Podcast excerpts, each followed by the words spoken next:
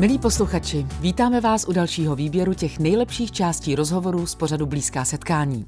Herečka Lenka Vlasáková stvárnila postavu taxikářkyAny v novém filmu Matka v trapu a Teresce v Radiokafé Vinohradská 12 o ní ráda povyprávěla.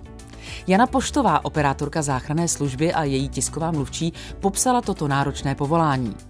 Herečka Zuzana Zlatohlávková momentálně exceluje v seriálu Dobré ráno Brno v roli moderátorky Radky a Tereze prozradila, že je role pro ní za odměnu. Radim Vizváry, umělecký šéf Laterny Magiky, představil Teresce unikátní představení v Národním divadle Bato Laterna pro děti od 6 měsíců do 3 let. Herec a režisér Ondřej Rychlý mi vyprávěl, jaké to je režírovat manželku Terezu a tatínka Petra Rychlého. Děkujeme vám, že nás posloucháte a spolu s mojí milou kolegyní Terezou se těšíme na další rozhovory. Vaše Adéla. Český rozhlas dvojka. Rádio, které vás baví. Povídáme si v Radiokafe Vinohradská 12 herečkou Lenkou Vlasákovou a zůstaneme ještě chvíli u filmu Matka v trapu. Včera přišel do kin, hezká byla premiéra.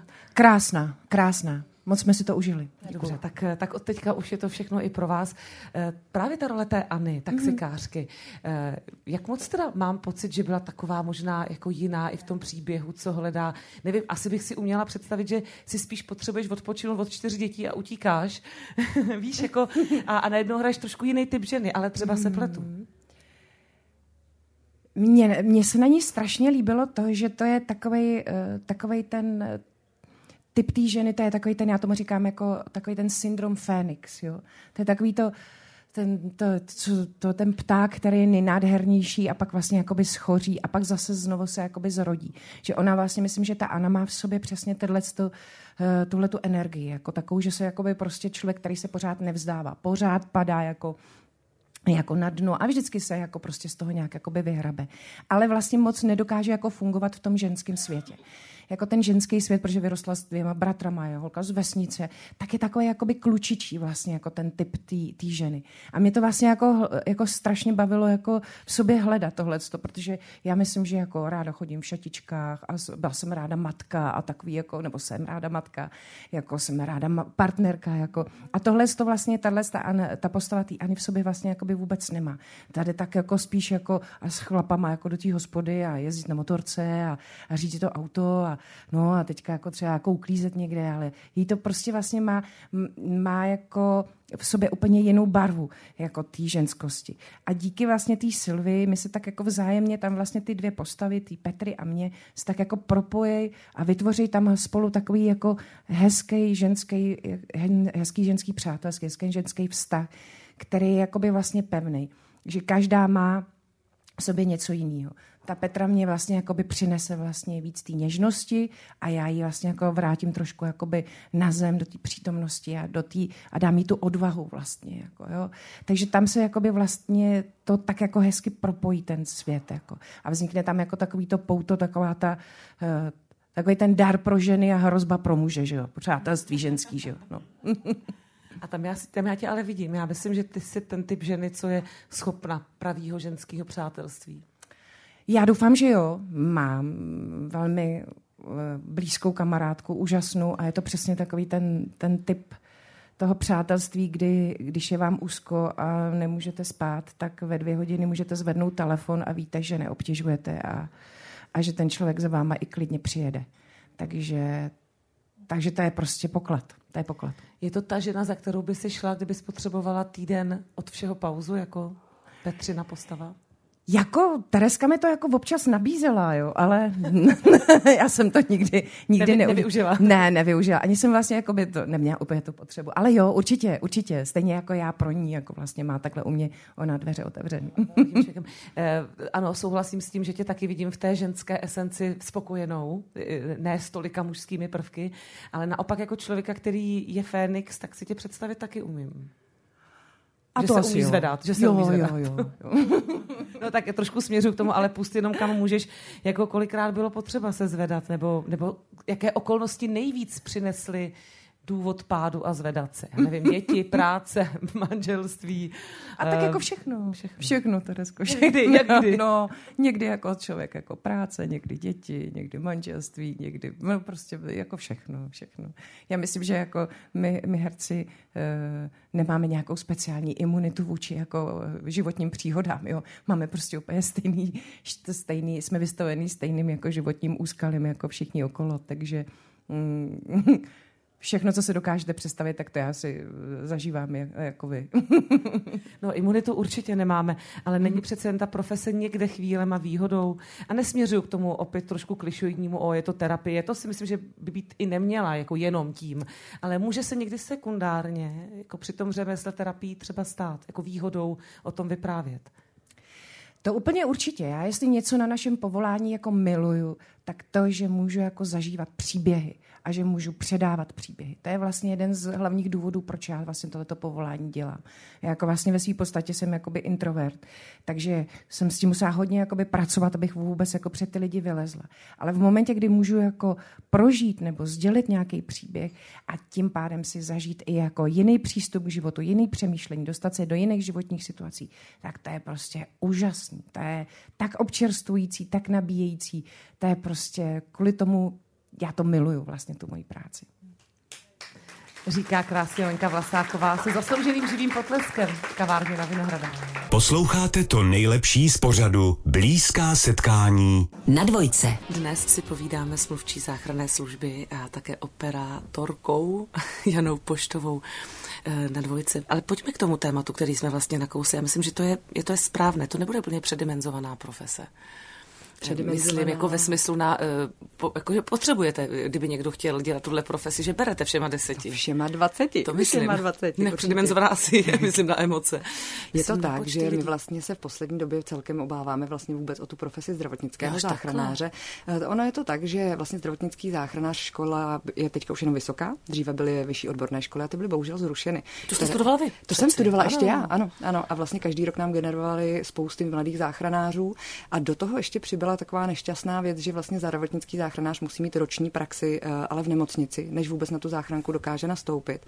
Takže nám to vlastně způsobuje dost eh, komplikace ve smyslu nabírání těch nových kolegyň a kolegů.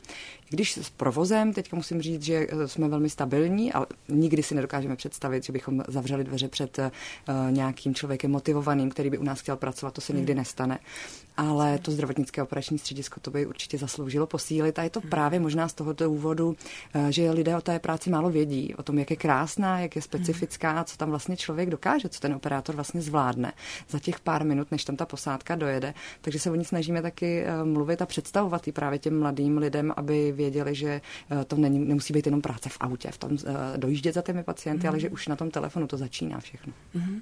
Právě kdybyste měla motivovat, nebo kdo motivoval vás, ať to otočím jinak, protože vy jste mi prozradila, že jste v pubertě, logicky náročném toho životním období, eh, prostě na to koukala, jak jako, že tohle vůbec, když vám ta inspirace od někud zvenku přišla, tak co způsobilo ten zvrat, že jste řekla, to smysl má a svítíte, jak svítíte?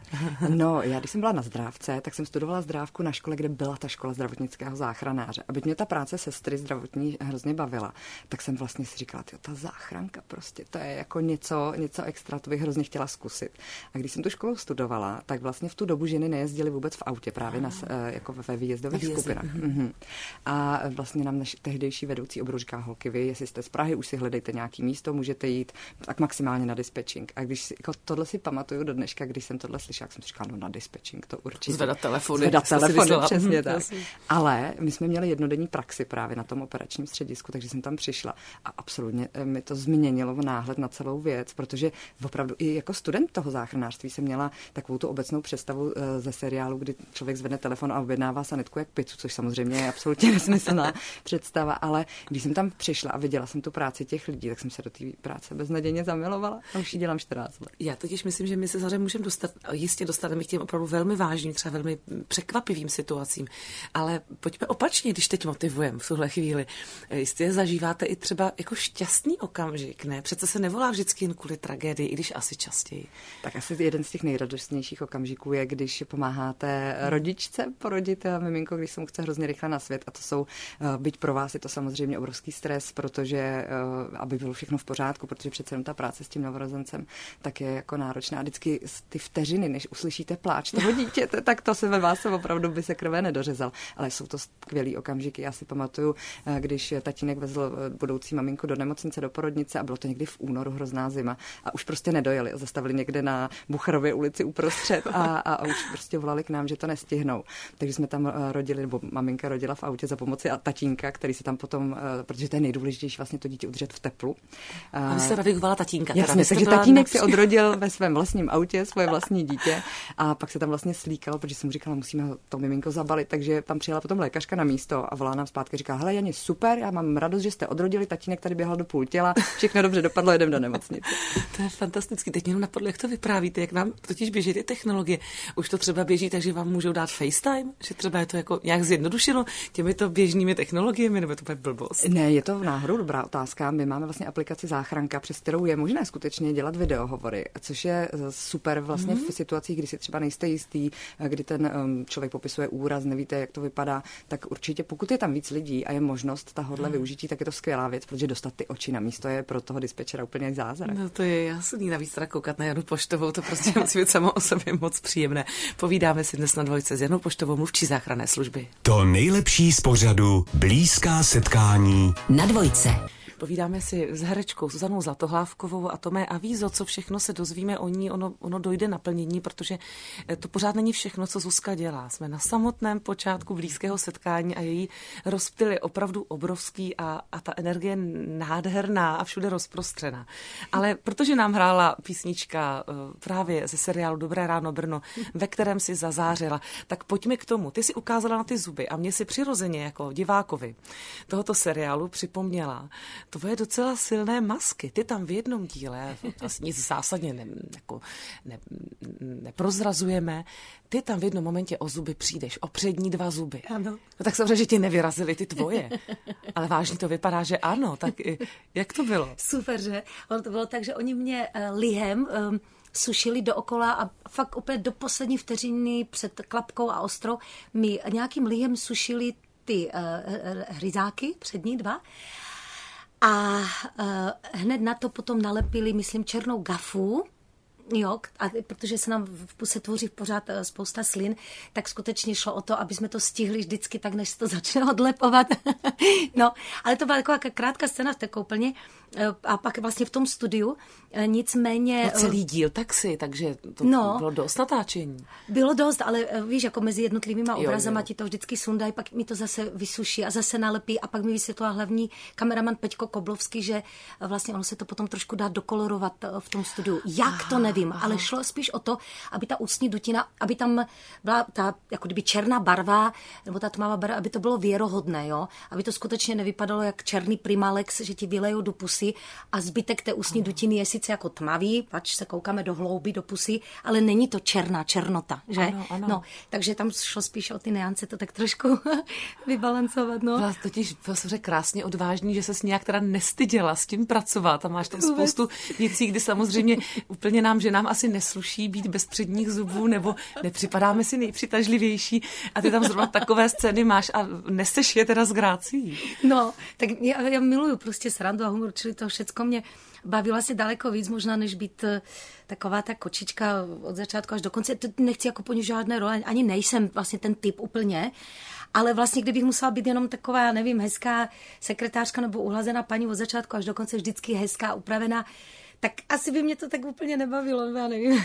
Nebo až časem. Zatím jsem furt takové no, dítě, víš, takový živočík, ráda blbnu, prostě dělám si srandy, takže mě to to vyhovovalo, tahle role byla jak odměna pro mě. Takže evidentně jste netrávili dlouho času v maskérně spíš před každým záběrem, to chápu dobře.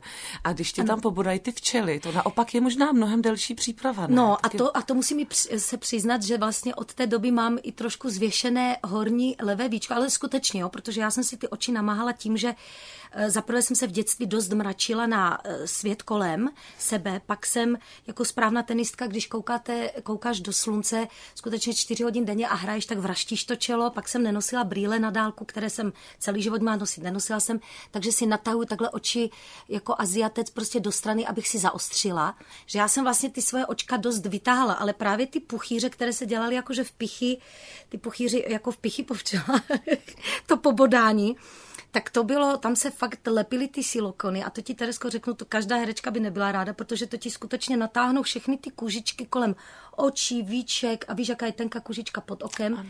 natáhnou, tam ti to taky vysuší, takže lihem drhnou, pak se tam nalepí uh, taková silikonová, aby to vypadalo jako puchýř, takže je prostě nějaká materie uh, ze silikonu. pak se to zase musí nějak, uh, myslím, že vysušit fénem, Jo, vsušilo se to fenem, aby to přilnalo, čekalo se chvíli, pak se zase ta kůžička trošku natáhla kolem, mm. jestli to sedí, jestli je to vysušené. A teď si vezmi, že každý bodanec takhle zvlášť. No a horší bylo ještě to dát dolů, protože to už skutečně musíš masírovat tu pleť, aby si sundala to perfektní zalepení, to profesionálně, aby si sundala dolů, že? No, takže a ještě nějaké lepidlo se dávalo, pardon, to jsem zapomněla vynechat ten krok. No takže jsem zapomněla ten krok. Vynechala jsem ten Vyne, krok. Já bychom ti rozuměli, prostě. no, takže to chci říct a to skutečně, to se, to se natahovalo jak mokré prádlo, ta moje jako kůže. Ale to jsem zase si říkala, že je pro, pro, pro tu věc, pro tu dobré věci, tak jako nebudu zase se tam hádat s maskérkou, že to bolí, nebo že už je to moc. A ve finále stejně tam vidíš pár vteřin jako to ano, poštípaní. ne, ten, ta, ne, ta část toho dílu je právě hodně, já jsem to dost hej, sledovala. Hej, tak pak, pak pardon. No. Ne, stálo to za to, takhle Zuzko, jestli ale jenom tady s tím jsem do toho šla, hej, jako pro, pro boha, jako by si představil, že bych řekla ne, do toho já nejdu, a nebo no, tak mi udělejte jeden, dva puchýřky, tak je to o ničem. No, tak jako... No ne, takhle Dobré ráno Brno je rozhodně o něčem, a rozhodně také díky herečce Zuzaně Zlatohlávkové, se kterou si dnes na dvojce povídáme. Český rozhlas dvojka. Radim Vyzváry, umělecký šéf Laterny Magiky, nejenom, ale říkám to proto, že k tomu teď právě směřujeme, je to asi jeho velká náplň, ale Radime, jak se vám teda vlastně vůbec daří skloubit uh, prostě pozici šéfa a vedení takovéto velké scény a vlastní třeba solové vystoupení solo, kde jste úplně sám. Jsou to možná trochu dva jiné světy, ne? Um, jsou to jiné světy v té divadelní disciplíně, ano. ale pořád je to pro mě jeden svět, je to divadlo. Hmm. V Laterně Magice jsem více manažerem, ale i tvůrcem, to, když a na volné noze nebo v tom mém pantomimickém světě, tam jsem jenom mm, tvůrce. Samozřejmě eh, si nechávám ten prostor a čas, abych pokračoval v pantomimě, eh, hraju, eh, funguji nebo hostuji, mám domovskou scénu ve Švandově divadle a vedle toho se věnuji Laterně Magice, kde nejsem zas tak daleko od té pantomimy nebo od toho pohybu, protože Laterna Magika pracuje více méně s nonverbálními e, disciplínami, divadelními styly. Ona vlastně spojuje to, o čem vy jste mluvil. Všechny ty, možná to fyzické divadlo a vizuální, to je to multi... Přesně tak, to multižánro. Multižánro, multižánro. tak. Takže vy si tam Takže, se vejdete plus to rozšiřujete vlastně plus to, ty věci. Naopak tam můžu dělat věci, které si nemohu dovolit, anebo nechci v tom svém. Rozumím tomu. Eh, vy jste se prý snažili jedna z vašich vizí při tom prvním jakoby, zvoleném období, vašem prvním fungování, eh, ve kterém teď pokračujete, sejmout nálepku divadla pro turisty. Povedlo se vám to? Povedlo se to. Zrovna včera jsem se díval na výsledky a máme 90 eh, myslím, že to bylo 98% návštěvnost a převážnou část diváků tvoří Češi. To je úžasné. Možná se na tom podílí i to, že se věnujete i dětské tvorbě, že jste rozšířili, jak si konkrétně, já nevím, například Batulaterna máte, nebo Zázrak tvoření. Ur, určitě, Batolaterna je kouzelné představení. Je to no tak pozvěte hit. nás, no tak v čem je to hit? Buď, buďte konkrétní a neprozraďte při tom pointu, ale na co se teda můžou těšit rodiče s dětmi? Pro jak staré děti? Je to představení, které je pro děti od 6 měsíců do 3 let. No to, to je málo kde od 6 měsíců. Ano, je, vlastně v Národním divadle je to první takové to představení je. v takové formě. A to je váš nápad? Uh, ano, ale přizval jsem si k tomu režisérku Hanu Strejčkovou, která odvedla bezvadnou práci. Představení hrajeme poměrně často, protože je o něj velký zájem a Eh, když je nasadíme do prodeje, tak lístky jsou okamžitě, okamžitě prodané, takže posluchačům doporučuju hlídat termíny. To je úžasný a to znamená, že tam nevadí, že vám tam třeba šestiměsíční miminko eh, se k tomu vyjádří hlasitěji. Třeba... Nejenom vyjádří hlasitěji, ale i pohybem. Ono třeba vleze na to jeviště. To všechno protože to, Ano, ano. Ten, to je krásný. Je to no, vlastně no. pro představu, je to spíš taková herna, mm-hmm. kde uh, jsou vedeni v nějaké choreografii tanečníci, kteří prošli uh, odborným školením, jak vlastně hrát a jak uh, komunikovat s těmi dětmi během představení. A je to celé takové barevné, je tam i hudba, která to dítě víceméně uklidňuje a je tam spousta překvapení, které nechci prozrazovat. Přijďte. Ano, možná přijdu i já. Vůbec nevadí, že mi není 6 měsíců. To, to, podle všeho, co jste popsal, to bude i pro mě. Mým hostem je umělecký šéf Laterny Magiky Radim Vyzváry. To nejlepší z pořadu Blízká setkání na dvojce. Herec a režisér Ondřej Rychlý je mým hostem na dvojici. Už jsme několikrát zmínili tu režii, že tati je vlastně taková možná v současné době bližší nebo než to herectví, když si, si dal lehkou pauzičku, lehké je, volno. Je to tak. V současné době teda, kdybych byl upřímný, tak hudba je to nejbližší, mm. ale, eh, ale ta režie mi vždycky byla hrozně blízká, no, je to tak. Protože právě je to opravdu, jak kdyby člověk prostě vymaloval stěnu a vidí prostě, jak je namalovaná a mě to je strašně jako příjemný tohle, si plnit vizi nějakou. Jaká byla tvoje vlastně první režie? Bylo to, bylo to v Kalichu, když jsi režíroval svého tátu? Anebo ne, první jako režie, která se dá počítat, jako divadelní režie, která se dá jako počítat za divadelní režie, byla z Indigo Company, což je společnost divadelní e, mých jako přátel a to byla pohádka o princezně na ocet. To byla taková pohádka pro děti, kterou ještě jako děti můžou vidět a to bylo jako první. A pak to byl Mrk v divadle v Dlouhý, kde mi dali jako takovouhle jako možnost eh, v rámci krátký dlouhý, což bývají scénický čtení a teď jsme to udělali jako plnohodnotnou jako inscenaci, tam hrála Tereska a pak to byl vlastně eh, ten Kalich. A tam hrála Tereska. Tam hrála Tereska. No a to asi nebylo úplně jednoduché. Ne, to bylo zkoušení. Vlastně, to bylo šílený. No. Přitom máte tak krásný vztah, no. přímý vztah a všechno je vlastně zalité sluncem, nebo aspoň to tak vypadá.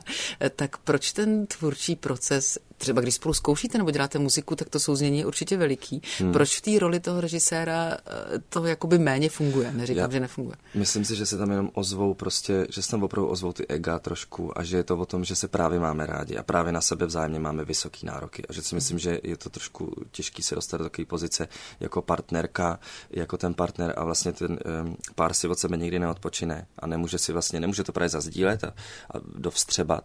A když přijde domů, je tam furt ten režisér a furt ta herečka a furt mm. kontinuálně pokračuje ten dialog, tak je to vlastně strašně jako vyčerpávající, že vlastně tam už pak není prostor se jako nadechnout někde. Tak to je jenom to, co se nám stalo, ale my jsme to jako vybojovali. Mm.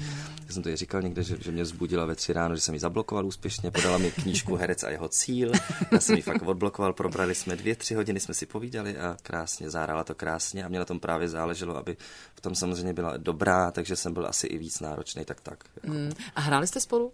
Eh, Nehráli někdy jako spolu. herci ještě někdy. Nehráli a Protože tam si... je vlastně to podobný. Taky si to nosí lidi domů, taky vlastně o tom pořád debatujou, no. ale možná tam není ten pocit, že maminka a režisér mají vždycky ano. pravdu, takže tam tě nemusí tolik poslouchat, že jako kdyby byla tvoje kolegyně ano. herečka. Takže ač miluju, tak, tak vím, že bych s ní hrát vlastně nechtěl.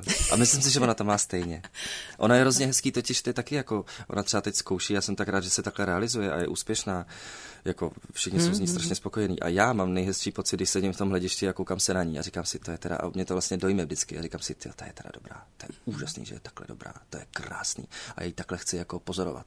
A zase, kdyby byl takhle blízko, tak tohle jako nezažívám. Takže mě tohle jako vyho- vyhovuje. Já vím, že jsme si jednou na natáčení povídali o takové vztahové upřímnosti, že vy máte opravdu čistý vztah, kdy si říkáte úplně všechno.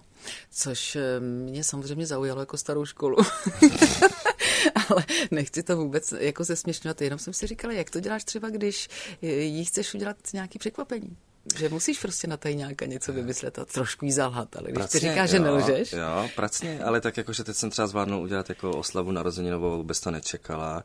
A dělám to právě pak, že jako opravdu na sebe jako hrajem nějaký hry, no, jako, ale tak tohle mi jako, tak tohle je v pohodě, protože vím, že když jí to udělá radost, tak to jsem schopný jako opravdu vymyslet šílené věci. Jako že člověk před, potom vlastně řekne pravdu, kde byl. Jo? Protože když vlastně ona se tě ptala, kde seš, a ty jí musíš zalhat, že Teď nejsi v tom klednictví nějaký. No jasně, když jsem mi žádal po ruku, to bylo šílený. Jak třeba ona si chtěla půjčit eh, tašku pod hlavu, kde jsem měl ten prstýnek někde na letišti. Já jsem řekl, ne, prostě, ne, prostě, prostě to, to je moje taška. Jako, že jsem byl úplně, že si říkal, že jsem se zbláznil, že jo. Já jsem, že jsem jenom se bál. Kdybychom se dostali zpátky, ještě promiň, to jsme trošku uhli do soukromého života, eh, k reži, ale tvého tatínka. Ano. Eh, tak on tady byl samozřejmě v blízkých setkáních a vyprávěl eh, vtipně velice, jaké to bylo zkoušení, když ho režíroval jeho syn. Tak teď máš ty možnost říct, jaké to bylo režírovat svého otce.